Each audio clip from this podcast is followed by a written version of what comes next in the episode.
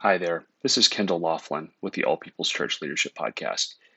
This time of the coronavirus crisis has been extraordinarily difficult for so many reasons, but one thing that we have seen is that this crisis has revealed uh, issues in our nation that have always been there and brought them to the forefront of the conversation yet again. And one of those issues has been the issue of racism. It's been very challenging over the last weeks for people to watch um, the incident that occurred in New York City with Christian Cooper or George Floyd's death or Ahmaud Arbery's death and these different things that have occurred in our nation. And we're mourning with those who mourn. And at All Peoples, um, we are committed to having a unified church that is unified over ethnic lines, over um, national lines, over political lines, that we could be the people of God that could release the grace of God to our generation. In 2017, we had a significant moment at our World Mandate West conference where J.T. Thomas came and spoke. J.T. Thomas directs a ministry called Civil Righteousness and as an African American man, he was in the middle of the crisis in Ferguson that happened years ago, leading prayer and worship and preaching the gospel boldly. And if you're looking for a resource or something that you can hold on to and glean from during this time, we think that JT's message would be an excellent thing to do that with. So we are going to now broadcast the 2017 World Mandate West message from JT Thomas. He has more information that can be found online that's more recent, of course, but this was such a a moment for us in the All Peoples family that we wanted to revisit it as we continue this conversation on the topic of racial reconciliation. God bless you. We're crying out for a move of God in this season.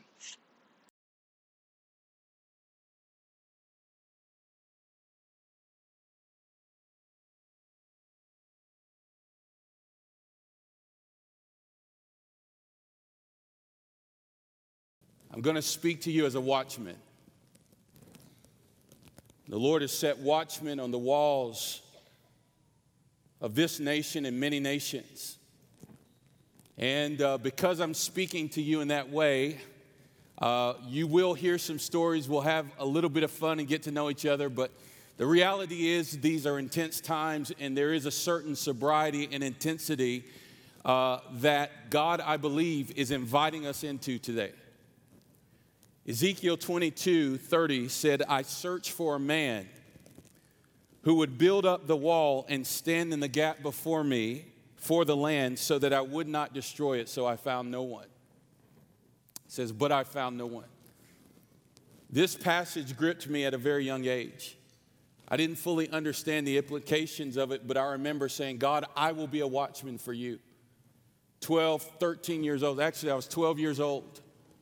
And I'd watched this movie called Mississippi Burning, and it was based in, in, uh, in uh, deep in the South, in the deep backwoods of Mississippi. I watched it. I probably shouldn't have. I think it was rated R. but it gripped me so deeply with the burden of the Lord concerning the racial history in this nation, the ethnic tensions that I said, God, set me on the walls of this nation. Use me. However you want, God, make me a voice. I ran into the gap with a simple yes. But before I go any further, just touch your heart right now. Say, Father, give me a burning heart. Now touch your eyes and say, Father, give me eyes to see. Now touch your ears and say, Father, give me ears to hear. Now just take a, a, minute and invite the Holy Spirit. He's the teacher and the counselor. We need him to lead us, take us into the truth. Just talk to the Holy Spirit right now where you are. Say, Come, Holy Spirit. Come on, open your mouth. Say, Come, Holy Spirit. Come, give me revelation. Come, stir up a spirit of awakening in my heart. Teach me Lead me into the knowledge of your will. In Jesus' name. Amen.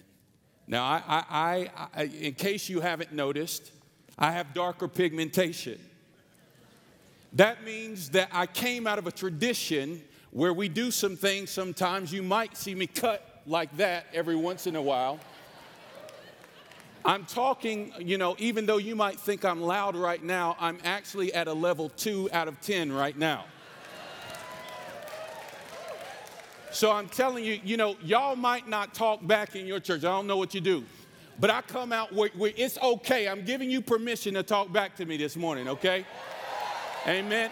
In fact, I need to know that I got some help in the room. So if you're quiet, it's okay. I brought the helper with me today. He, you know, the Holy Spirit, He's going to be my help this morning. But I want you to know that God actually wants us. I, he doesn't want you to sit here and look at me and say, okay, good job, JT, great sermon. He wants to usher us into the mysteries of God. So we're going somewhere. We're on a journey, and, and, and, and there's going to be a whole lot of scripture, so just get ready. But God, I believe, wants to take us in. See, in, in the Old Testament, when you went into the temple, and Ezekiel describes the, the entrances and the exits, you could not go out the same way you came in. If you came in that door, you had to leave out that door. So I believe that the Holy Spirit is here because He's going to charge this atmosphere for transformation. How many of you want to be transformed this morning?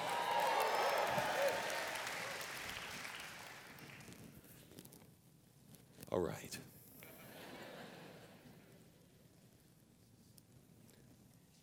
The book of Revelation indicates that the Lord will return to the earth amidst a global expression of longing for Him that ascends from the bride. Now, we all know that we cannot know the day nor the hour of the Lord's return, but the Bible clearly spells out for us what the atmospheric conditions of the earth will be like in the day of His return. Revelation 23 17 says that one of the conditions of the church is that the Spirit, the Holy Spirit, will be saying, Come, and the bride will be agreeing with the Holy Spirit in saying, Come. It says, The Spirit and the bride say, Come, and let the one who hears say, Come, and let the one who is thirsty come, and let the one who wishes take the water of life without cost. There is a reality where the Holy Spirit is longing to, is, is the, the Father is longing for the Son to come and take his inheritance in the earth. And the Holy Spirit is saying, Come. And so then God actually allows various conditions on the earth to create a longing for Jesus to come into the earth that the church agrees with.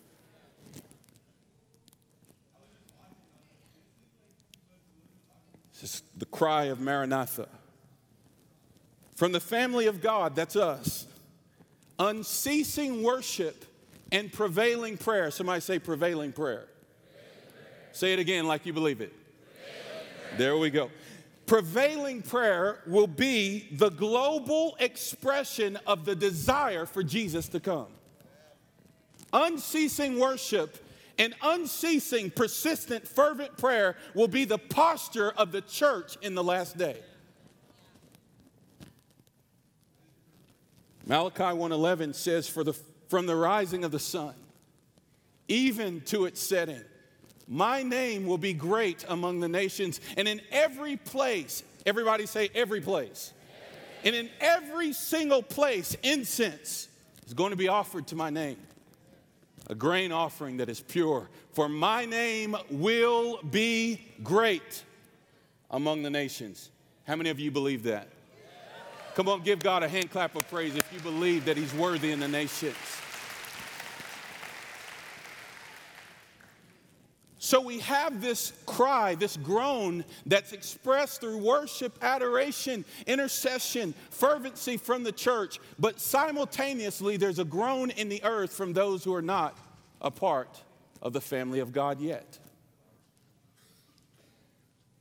This Maranatha cry will be manifesting and is manifesting throughout creation right now. In less than three years, though, this manifestation, I believe, has begun to take the form in the unsaved uh, uh, sectors of our society The Maranatha cry, Lord Jesus come, has taken the form of protest.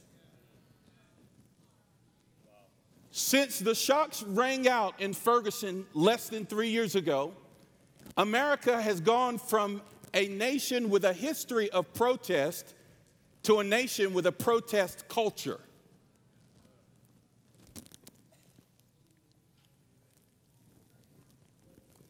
If you're not familiar with what happened in Ferguson, in August of 2014, an 18 year old black man was shot by a police officer.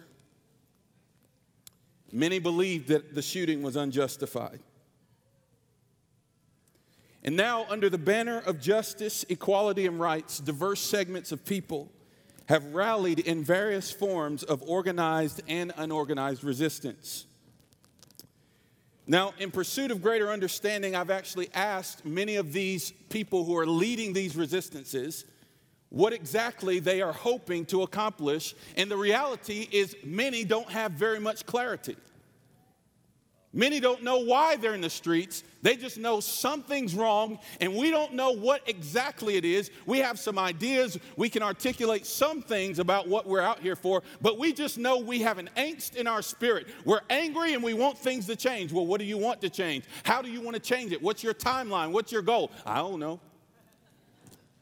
But I'm mad. I believe it's that Maranatha groan. I'm convinced that the groan on the inside for justice in this nation and across the earth is actually the groan for a man, and that man has a name. His name is Jesus. And, and see, justice Justice is not a law. Justice is not a good idea. Justice is a person.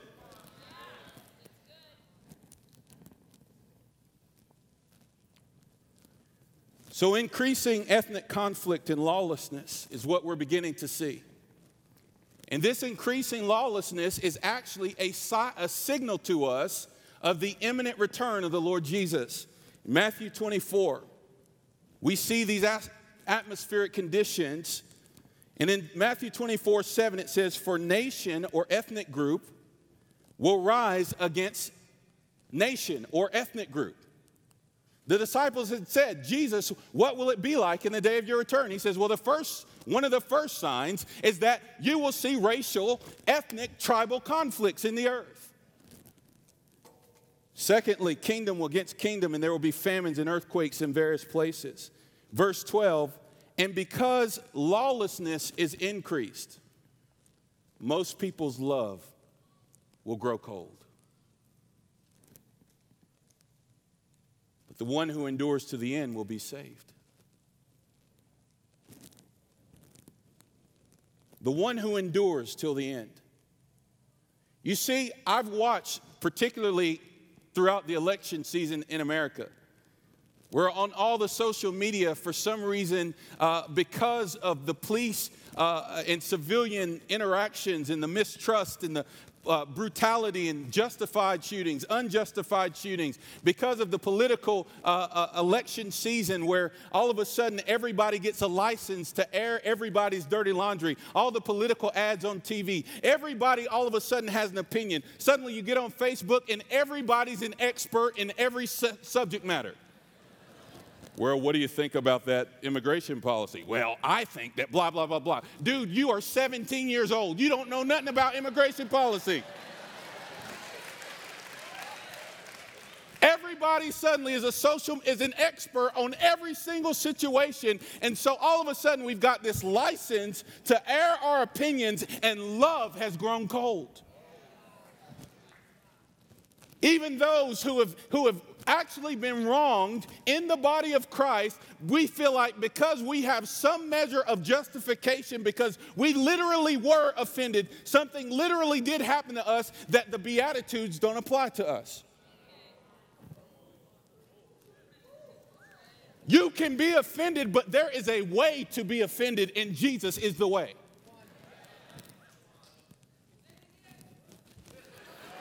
Oh, I will.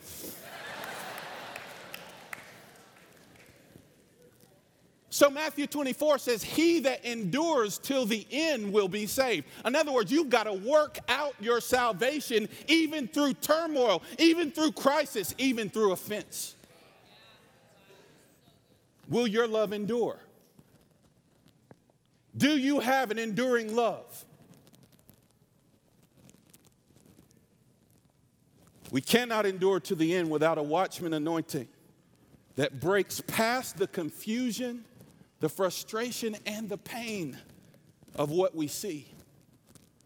And it's got to break past what we see and into the realm of revelation, into the realm of supernatural understanding, into the realm of, of grace where we gain hearts of wisdom as to what to do in light of what's happening. The prophet Jeremiah asked the question who has stood in the counsel of the Lord. Folks, I'm telling you, there is a place in the Spirit where the counsel of God comes upon your life. Where, in the midst of all the noise of the culture, you quiet and calm your soul and you say, God, teach me your ways. Isaiah 2 2, in the last days, the mountain of the Lord will be exalted as chief among the hills. All the nations, somebody say, all nations, all the nations will stream to it and say, Come, let us go up to the house of the God of Jacob, up to the Lord, and he will teach us his ways. How many of you want to be taught the ways of God? It's time for church begins to access the mystery of God, begins to be taught his ways. If you don't know what's going on, then be quiet. Don't open your mouth until you get a heart of wisdom and a mind that's been elevated and transformed in the Word of God. And then when you speak, it slices through the noise of the culture. I'm not yelling at y'all, I'm just passionate. I love you. Y'all look good. Yeah, and I said, y'all, I'm from North Carolina. This is my real accent. But I won't talk like this the rest of the time. Y'all didn't know black necks exist. Redneck, red, black, black rednecks, black necks. Sorry, sorry. Meanwhile, back in the spirit. Um,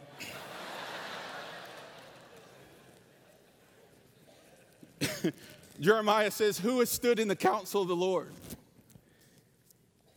See, the beginning of wisdom is the fear of the Lord. We have to behold him in his beauty. The beauty of Jesus is actually the primary issue of the hour in which we live.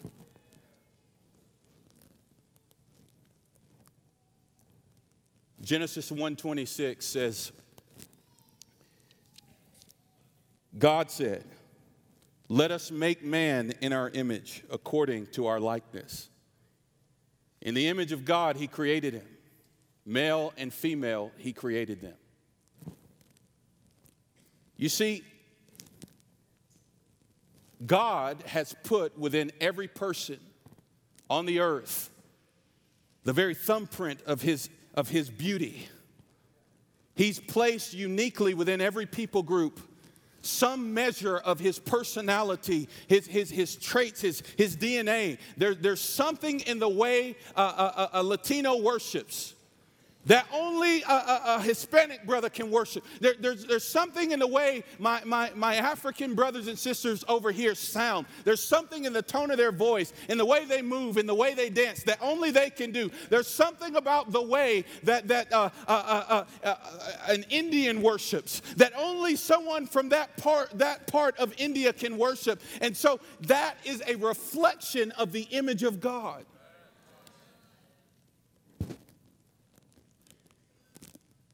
And so we cannot know the beauty of God. We cannot uh, uh, uh, uh contain uh, or, or even begin to wrap our minds around the fullness of the beauty of God until we see that beauty as it's expressed within the skin and the expression of every tribe. So, if that's true, This might be why Paul in Ephesians 3 says, For this reason I bow my knee before the Father, from whom the whole family in heaven and earth is named. He goes and, and, he, and he's praying, uh, and he's, he's praying that, that the love of God would, would dwell in our hearts. And he says in verse 18 that together with all the saints, we might be able to comprehend the width, the depth, the height, and the love of God. That means that you cannot comprehend the width, the height, the depth, and the love of God until you comprehend it together with all the saints. It takes everybody. Therefore, Ethnic conflict is the unadulterated spiritual resistance to the knowledge of the beauty of Jesus. 1 John 4 2 through 4 says, By this you know the Spirit of God. Every spirit that confesses that Jesus Christ has come in the flesh is from God. Every spirit that does not confess Jesus is not from God. This is the spirit of the Antichrist, of which you have heard that it is coming, and now it already is in the world. By this you know the Spirit of God. Every spirit that confesses that Jesus has come in what? That Jesus has come in what? Jesus not only came as a man in the flesh, but Jesus, before the first advent, before he walked as a human, he was already in the earth in flesh, in the flesh of the people groups of the earth. The Imago Dei, the image of God in flesh. Therefore, you have to understand this is not heresy. I'm talking about the image of God, the likeness of God as contained within the skin of every culture. You got me? So get this racism is one of the clearest manifestations of the Antichrist spirit in our age. If the Antichrist spirit denies Jesus in the flesh, what racism is, is saying, I hate the way Jesus looks in your skin. I hate the way Jesus sounds in your cultural expression. I am made in the image of God. You aren't. You're an animal. This is what was codified in the laws of this nation. The Christian colonialist. We are a godly people. We're a superior race. We look like God. We have the Imago Dei, and He's put everybody else on the earth to serve us. They are animals. They don't have the Spirit of God. The Antichrist spirit.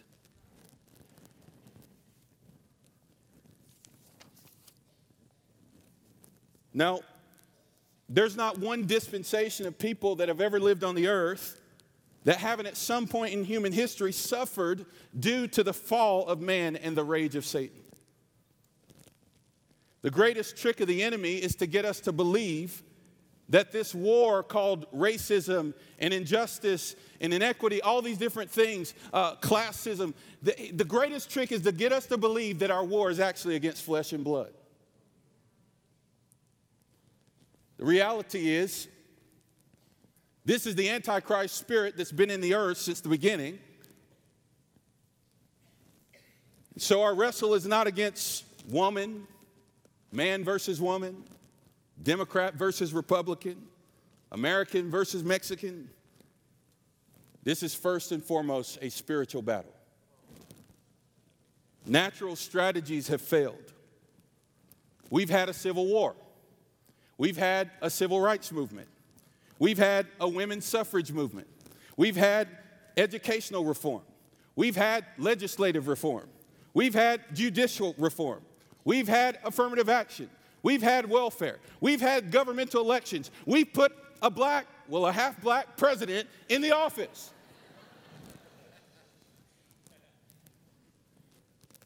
And yet we're still here and we're still frustrated and people are still marching in the streets. Why are we still doing this? It's because the only authority in the earth that can resist the Antichrist spirit is the multi ethnic, multicultural ecclesia called the church, upon which God said, the gates of hell will not prevail.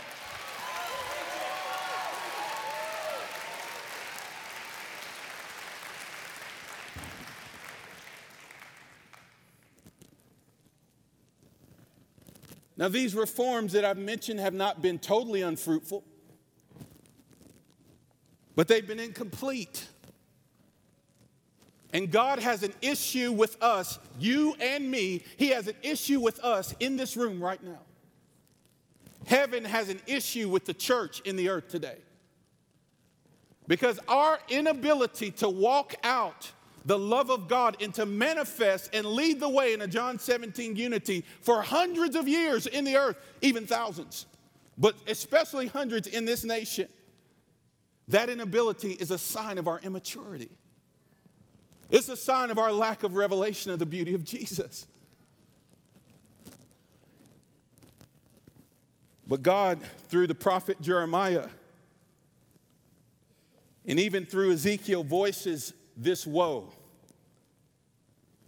To us, to the prophets and to the priest, in Ezekiel 13, he says, From the prophets to the priest.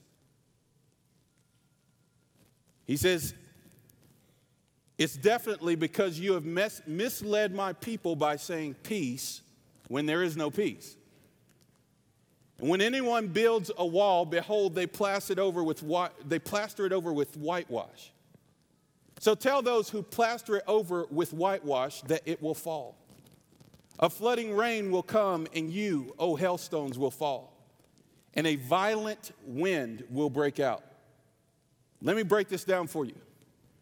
God says to the prophets and the priests, You guys are having your conferences. You're creating celebrity prophets. You're talking about the glory of God. You're in a room full of 5,000 white folks talking about this is the new latter rain. The glory of God is here. And God says, No, my glory is going to cover the whole earth. My glory looks like every tribe, tongue, and nation. You're over here building your house, but there's no peace for my people. There's no peace right down the road from you in East LA. There's no peace in, in, in Cambodia right now. There's no peace in Syria. Why are you plastering over? Well, you know, we, we elected a, a, a new president that's going to make a law. We already had, we, you know, we're giving you guys welfare. Everything's okay. There's no racism except the racism that you're bringing up.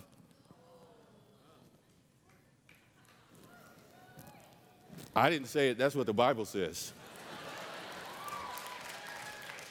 Woe to you who are whitewashing over the breach in the wall. My house is in ruins. You say there's peace when there's no peace. So therefore, I, the Lord, somebody say, I, the Lord, will cause a violent wind to break out. JT Ferguson exploded. Man, the enemy is at work. No, that was God. Well, I don't believe in that, JT. You need to leave. This is a heresy. Let, let, me tell you, I will cause a violent wind to break out, the Lord says. And He says, that wall, all the things that you've hidden behind, all your legislation, all your comfort, all your ignorance, all your apathy, I'm going to cause violence to break out in city after city after city after city and region after region until you crawl to me, till you call to me and you say, God, we repent. Maranatha, Lord, come. We've gone to, we've, we've done everything that we know how to do in our human power, but we need you to break in now.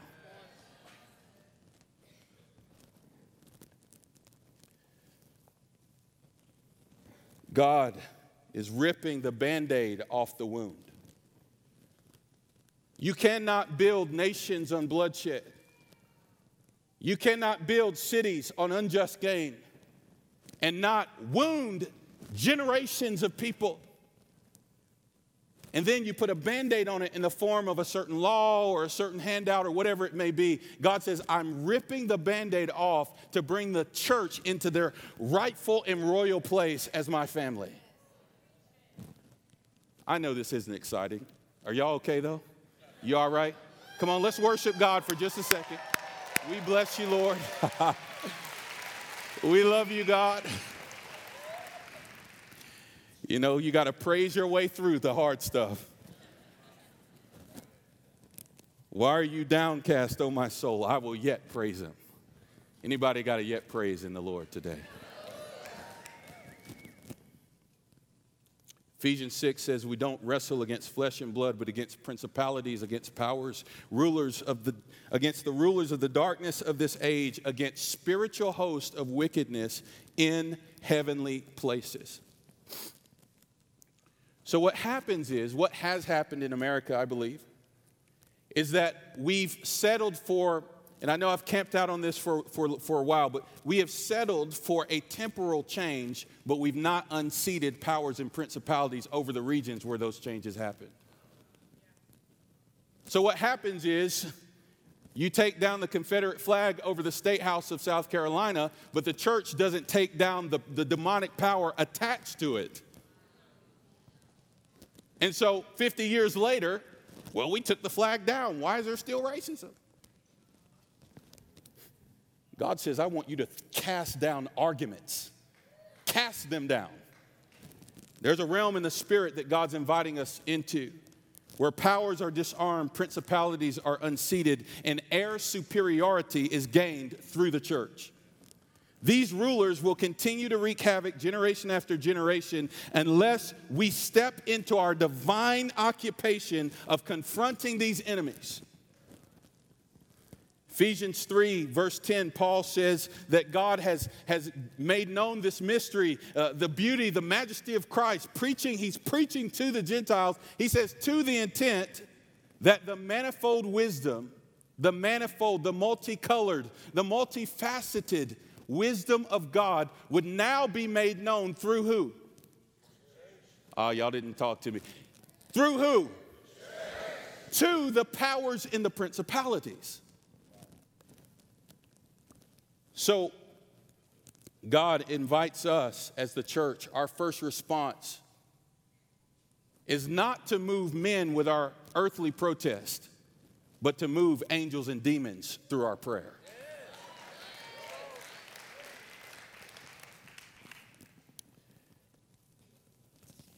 We experienced this firsthand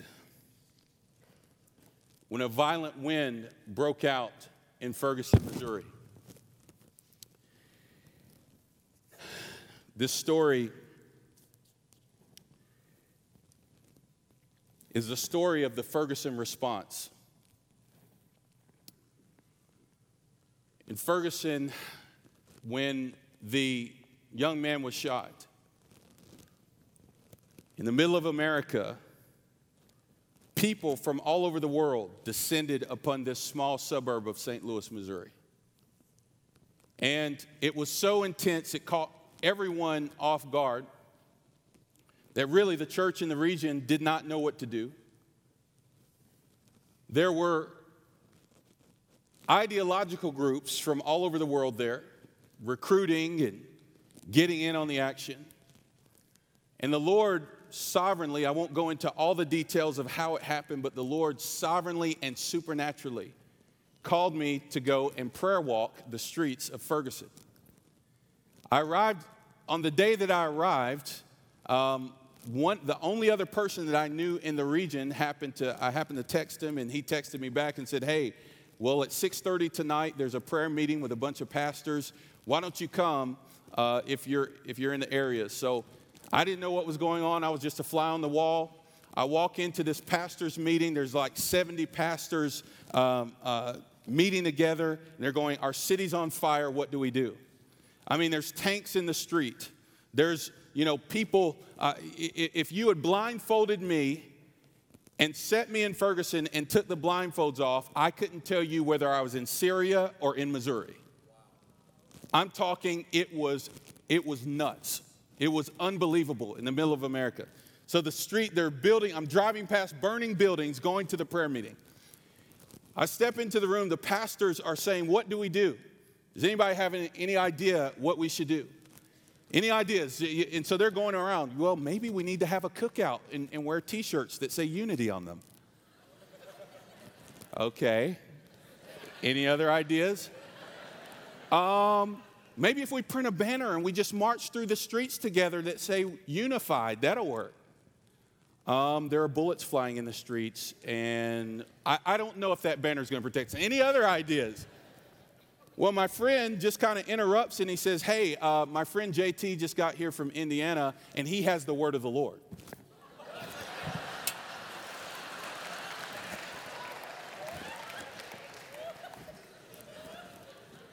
Is there another JT in the room? How you gonna put me out like that? His name was Jeff. I'm like, Jeff, for real? So all the pastors turned to me. I got center stage, and I'm like, uh, but suddenly it just hits me. The Lord reminds me, He says, Remember what you asked me when you were 12 years old?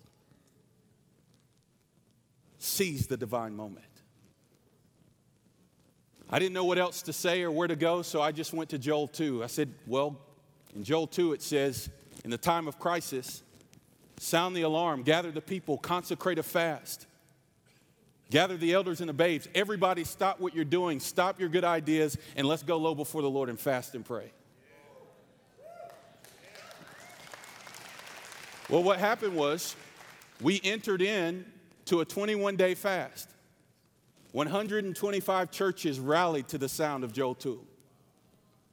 We had expended our own efforts, our own energy. Nobody else knew what else to do, so let's fast and pray. So we go into our prayer closet for 21 days, and the Lord begins to download a strategy. I'm, I'm going through Ferguson and I'm seeing everybody's there CNN, MSNBC, Fox News, BBC, Al Jazeera. Everybody's there. Communist the new communist revolutionary guard is on the streets passing out flyers. Uh, uh, one of the most well known jihadist groups and most deadly and, and, and terrifying jihadist groups in the earth right now, which I'm sure you guys are familiar with, who have taken over the Middle East and, and are uh, being driven out of Mosul, they were there recruiting black men and saying, Your God tells you to turn the cheek. Allah says, Come to jihad. Come to jihad, bro. They, I kid you not, they created a Twitter campaign called Come to Jihad Bro, and it said, it said, put down the chicken wings and come to jihad. That's so offensive in and of itself. I'm like, if you recruited a black brother on that one, anyway, put down the chicken wings, man.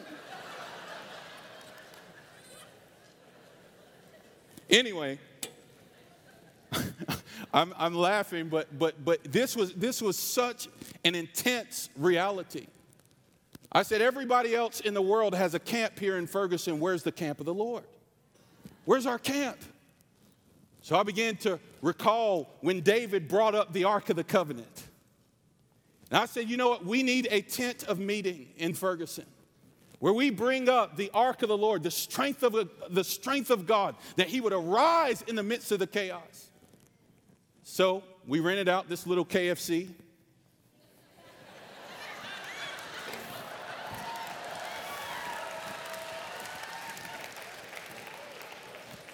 I can't get away from the chicken, man.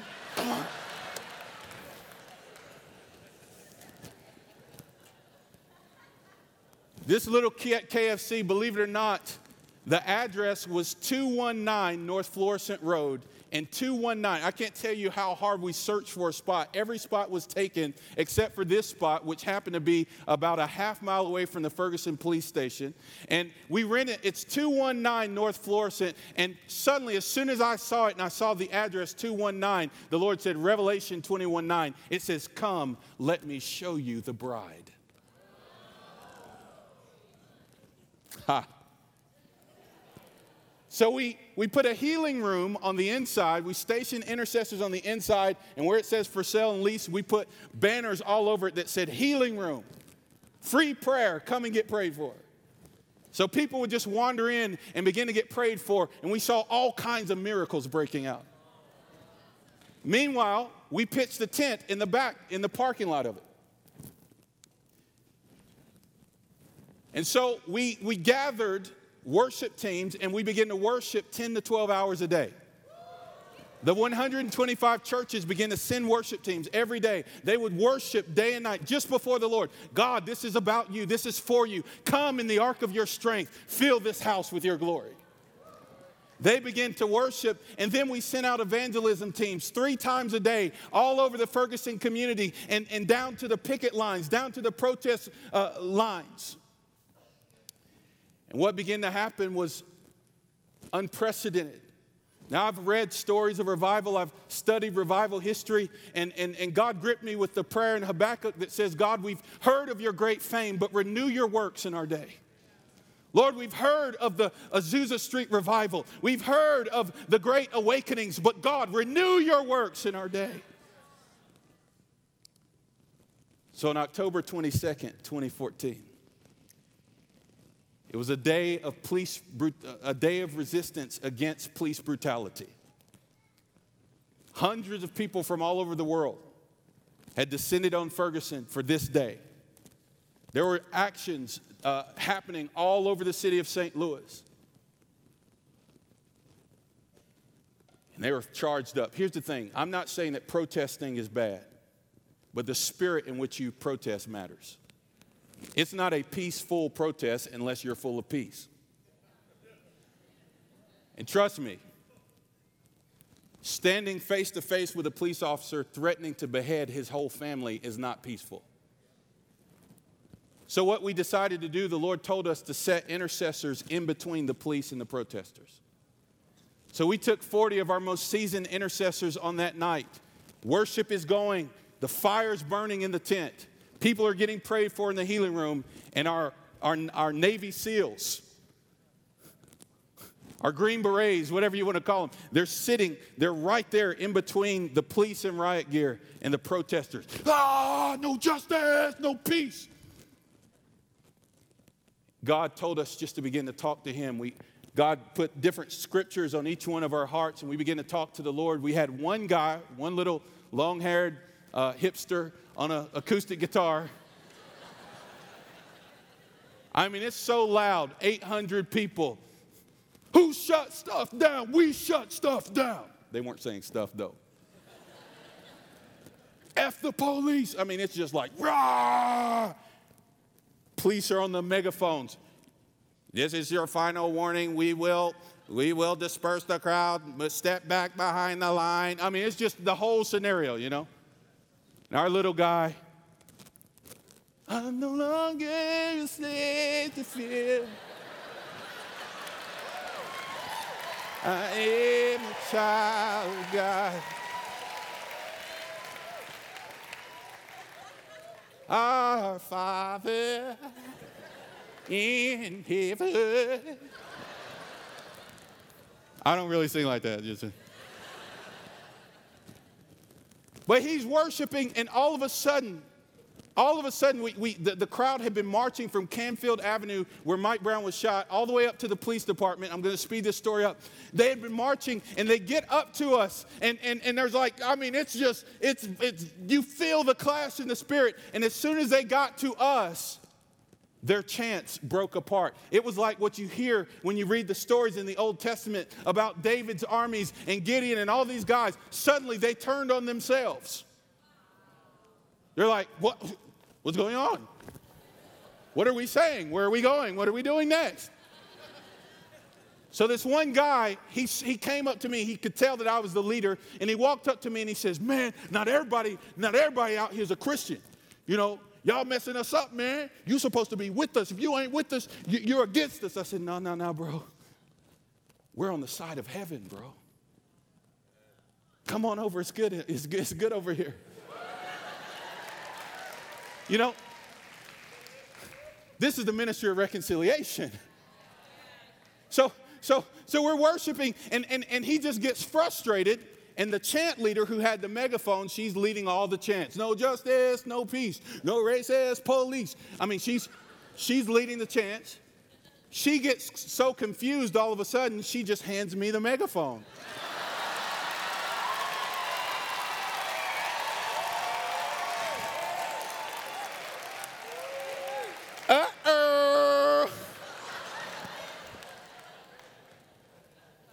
So I'm like, for real? There is no justice without Jesus. Then it turned into a little rap, a little chant. There is no justice without Jesus. Turn your life over. He's the one who frees us. Is no justice.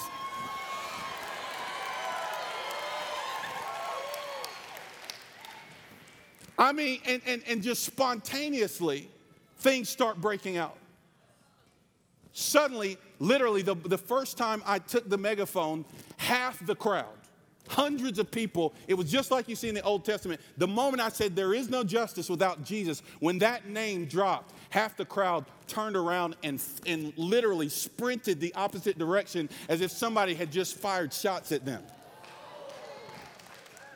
I mean, seriously, I'm not exaggerating. I'm not being evangelistic. this, this really happened. They scattered. The other people wanted to run, but they were frozen. They were locked in on everything that I was saying. And then suddenly, this woman walks up to me and she starts speaking in tongues, but it was a demonic tongue. She gets in my face and she's, she's in all the garb. Justice for Mike Brown. We do this for Mike Brown. Mike Brown means we shut down. We do this for Mike Brown. You know, and so she comes up to me, you blah, blah, blah, that's what's wrong with y'all church people. You blah, blah, blah, blah, blah. And she starts speaking in this demonic tongue. And I didn't even say anything to her. And all of a sudden she goes, Mercy, Lord, mercy, mercy, mercy. Mercy, mercy, mercy, mercy. Mercy, mercy, mercy, mercy. The Holy Spirit falls on the woman right next to her, and she falls to her knees and says, Mercy, mercy, mercy. And my team, we're just amazed as we see the Holy Spirit falling on the crowd. Oh, there's the Holy Spirit right there. Oh, right there. Boom, boom, boom, boom, boom, boom, boom. I kid you not. The ones that ran away, if we could get that one picture back up, the ones that ran away were trying to get away from us they ended up running towards our tent.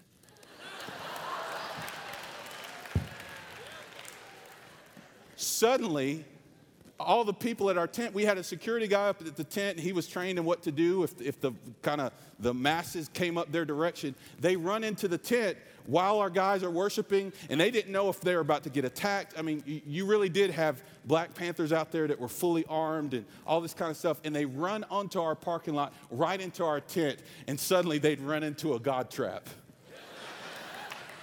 salvation, healing. They ran right into our, our team of intercessors and worshipers, and God began to move in the tent. It was a glorious night.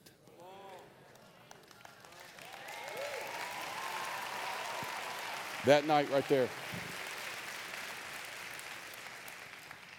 Let me tell you, from that night and that moment, our little ragtag crew of worshipers and intercessors, evangelists, gained a Daniel like influence in the city of Ferguson in the St. Louis region.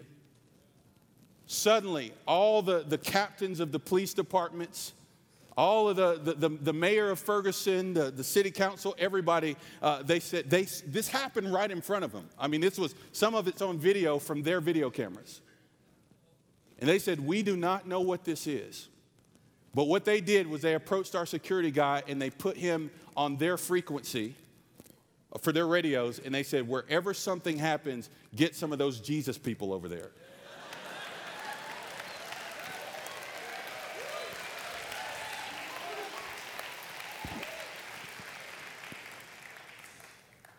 Since then, here's some other pictures of some things that we've done in the region to begin to confront the powers and principalities. We established a, a Ferguson prayer room to keep fire on the altar. Um, we've gone down to Selma, Alabama during the 50th anniversary of Bloody Sunday to partner with churches in that region to do some work with the land and intercession. Prayed at the Pettus Bridge in Selma, which is famous, the famous bridge that people marched over, to begin to repent, to begin to take authority over the atmosphere, what's represented in those places. And then the Lord called us to begin to raise up a multicultural, multi ethnic wall at these altars of pain. And every city has an altar of pain. In fact, in this room, every one of you have something that may be an altar of pain in your own life. Every single one of you God has actually called to be Matthew 5 9, peacemakers. Blessed are the peacemakers, for they shall be called the sons of God.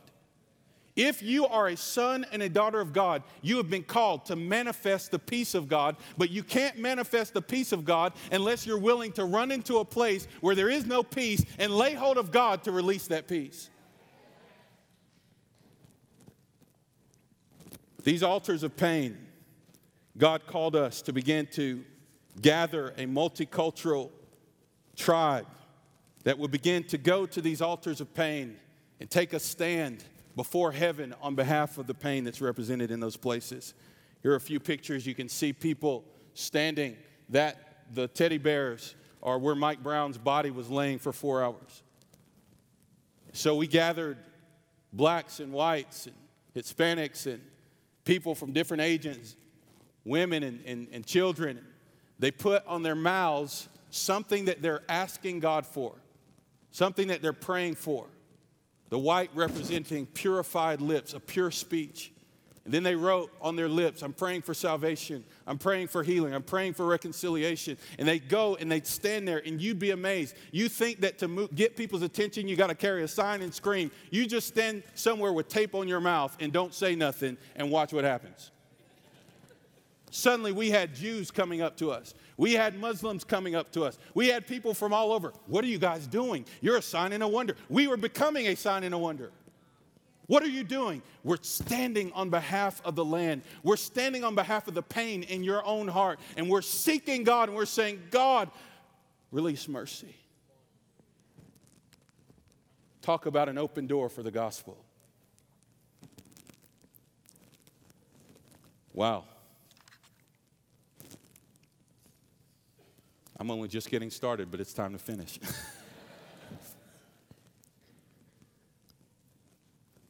Folks, I want to leave you with a few keys here. I've come here because I believe that you're a part of the storyline of God, and we have to get caught up in the story of God. Somebody say, get caught up in the story of God. Every people group on the earth has a unique and specific purpose and contribution in the plan of God. In Isaiah 60, God says that the wealth of the Gentiles, unless you're Jewish, you're a Gentile. How many Gentiles are in the room today? The wealth of the Gentile nations will come to the Lord. And in Isaiah 65 through 7, it talks about the multitude of camels that will cover the land. The dromedaries of Midian and Ephah, all those from Sheba shall come. They will bring gold and incense. They shall proclaim the praises of the Lord. All the flocks of Kedar will be gathered together. The rams of Nebaioth shall minister to you. They shall ascend with acceptance on my honor, and I will glorify my glorious house. The Lord is establishing through the chaos in the conflict in the earth, He is establishing worship in the people groups of the earth, and they are going to bring a precious offering to the Lord at the end end of the age. Everybody's going to come up to the mountain of the Lord with a gift. And let me tell you right now, there is a unique gift that God even instituted within your people that costs something. You know, the African slaves, my ancestors, they, in, in the pain of chattel slavery, they begin to, to, to, to labor and they begin to cry out to God day and night and they begin to sing songs. Oh, swing low, sweet chariot. They, they begin to pray in, in the song of the Lord out, out of generations, hundreds of years, was forged in a people. And do you know what happened the day that God answered that prayer? What a glorious sound of praise was released. Let me tell you that there is a redemptive story and a redemptive glory, even in the pain of the worst thing that you personally have experienced in your life. There's a story beyond the, beyond the power and the reality of the pain in your heart. And God is sovereign over history, even the bad parts of it.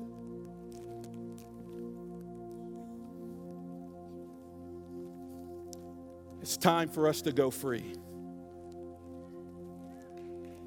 It's time for another emancipation proclamation. God wants to free us from the pain of our tribal experiences. He wants to free you from the confusion of living in your human uh, condition, and He wants you to actually walk in your heavenly sonship, your reality as a son and a daughter in God. First, you are made for God. We have a glorious inheritance together with all the saints. It's time for us to move from the plumb line, from the picket line to the plumb line. I believe that God is raising up a civil righteousness movement. We don't need another civil rights movement, we need a civil righteousness movement. God says in Isaiah 28, I will make justice the measuring line of the measure of what? The measure of how much the fullness of God has been formed in us. I will make justice the measure and righteousness the plumb. In other words, the way to do justice, to, to walk humbly and to love mercy and to do justice is first to be righteous. Seek first the kingdom of God in his righteousness and everything else will be added. God is looking for a people who says, God, I want to be right before you. He wants to bring justice through an inward working, a working on the inside that transforms the outside.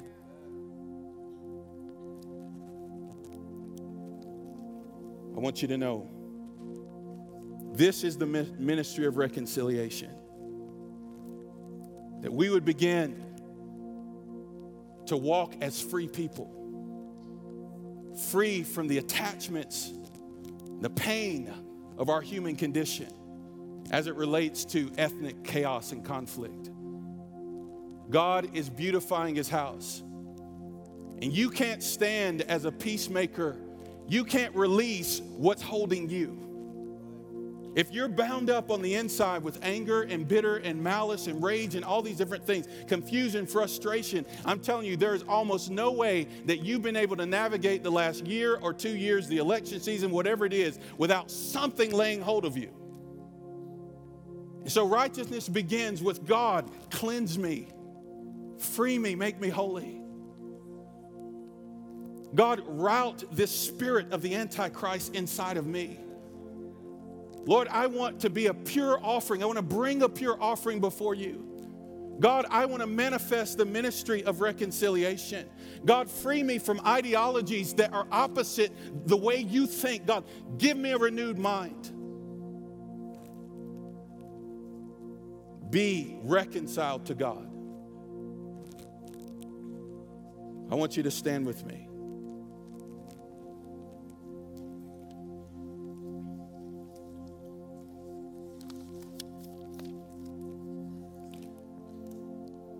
I didn't originally plan to share those stories. I didn't share those stories because I think they're so cool.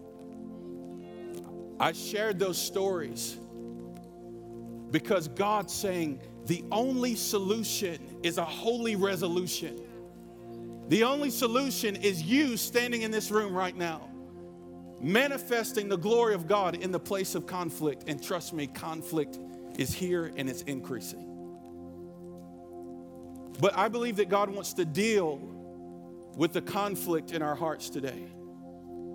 When they were singing that song earlier today, you've taken my pain and called me by a new name. I'm going to say it in this room.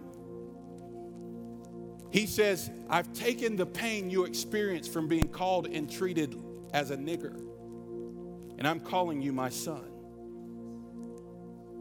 I'm taking the pain of what your people experienced in whatever country you came from where civil war broke out and you are a refugee. He says, I'm taking the shame from what you experienced when people treated you like an animal, and I'm calling you my sons and my daughters. He's saying, I'm taking the pain of when that black guy uh, robbed you, and now you're suspicious of all black people. I'm sorry that you were made fun of because you were white.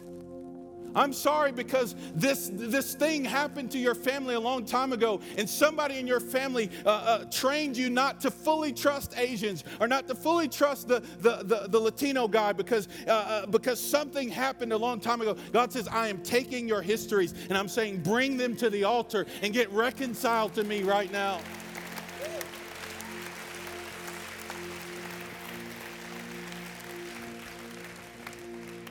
I believe that God wants to restore. But I, even more than I believe that God wants us to get a supernatural revelation of our sonship, of our citizenship in heavenly places. You are aliens in the earth, we're just passing through. So I'm just going to ask the Holy Spirit to come right now.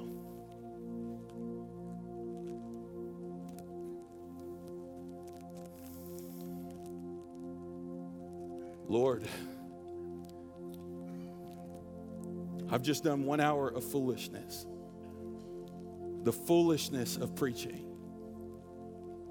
And yet, I'm asking now that you would come and do the thing which you ordained from eternity past for this moment. Holy Spirit, only you can heal us. God, I remembered your works before these people today, what you did in Ferguson.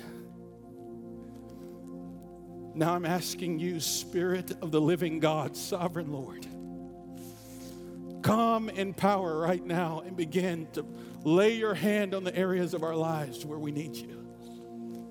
God, we can't mentally even wrap our minds around the deep woundings and the pain, but God, I'm asking that, Lord, somehow this word would begin to unlock the pain, even the deep seated things that have been whitewashed over. We don't need the violent wind today. We just need the wind of the Spirit, God. Come right now, Holy Spirit. Begin to blow in this room. Begin to blow, Holy Spirit. We release you. Holy Spirit, you are welcome. Come, Holy Spirit. Just stay with me for just a second. This is the most important thing we'll do.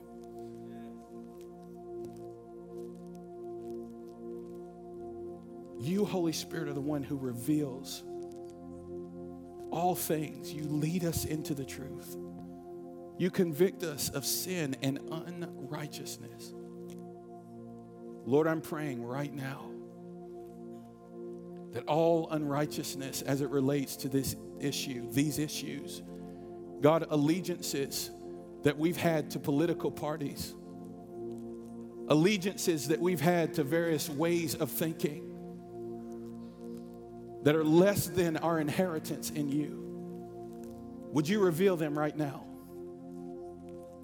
Now, Holy Spirit, I'm asking you to begin to wage war on the spirit of the Antichrist in our lives right now. Actually, even all over, all over this room. I want you to just, we're going to take a stand on behalf of the nation, but before we do that, I want you just to begin to lift your hands and say, I break agreement with the spirit of the Antichrist right now. Anything that I've said, anything that I've believed, anything that I've endorsed, knowingly or unknowingly, that has empowered racism, I break agreement in Jesus' name. Deliver me, Lord. Forgive me. Heal me in Jesus' name. Now, right now, I believe that the Lord is laying his hand on some of you. In fact, there's a few things that are happening in the room, I believe, right now by the Holy Spirit. But some of you begin to feel like a stirring. You felt almost like uncomfortable or queasy in your stomach at various points while I was talking. And the Lord was beginning to put his hand on some things that he wants to deliver you from right now. I want to invite you to come right now. Just come down to the altar right now. This is no judgment. If we can't get healed and free in the house of God, then we can't get free. There's no hope for a nation when the house is out of order. So, God, I'm asking right now, even now, I just believe the Lord wants to release a greater grace a greater freedom on your life. There is freedom in the house. We declare the freedom of the Holy Spirit over you right now.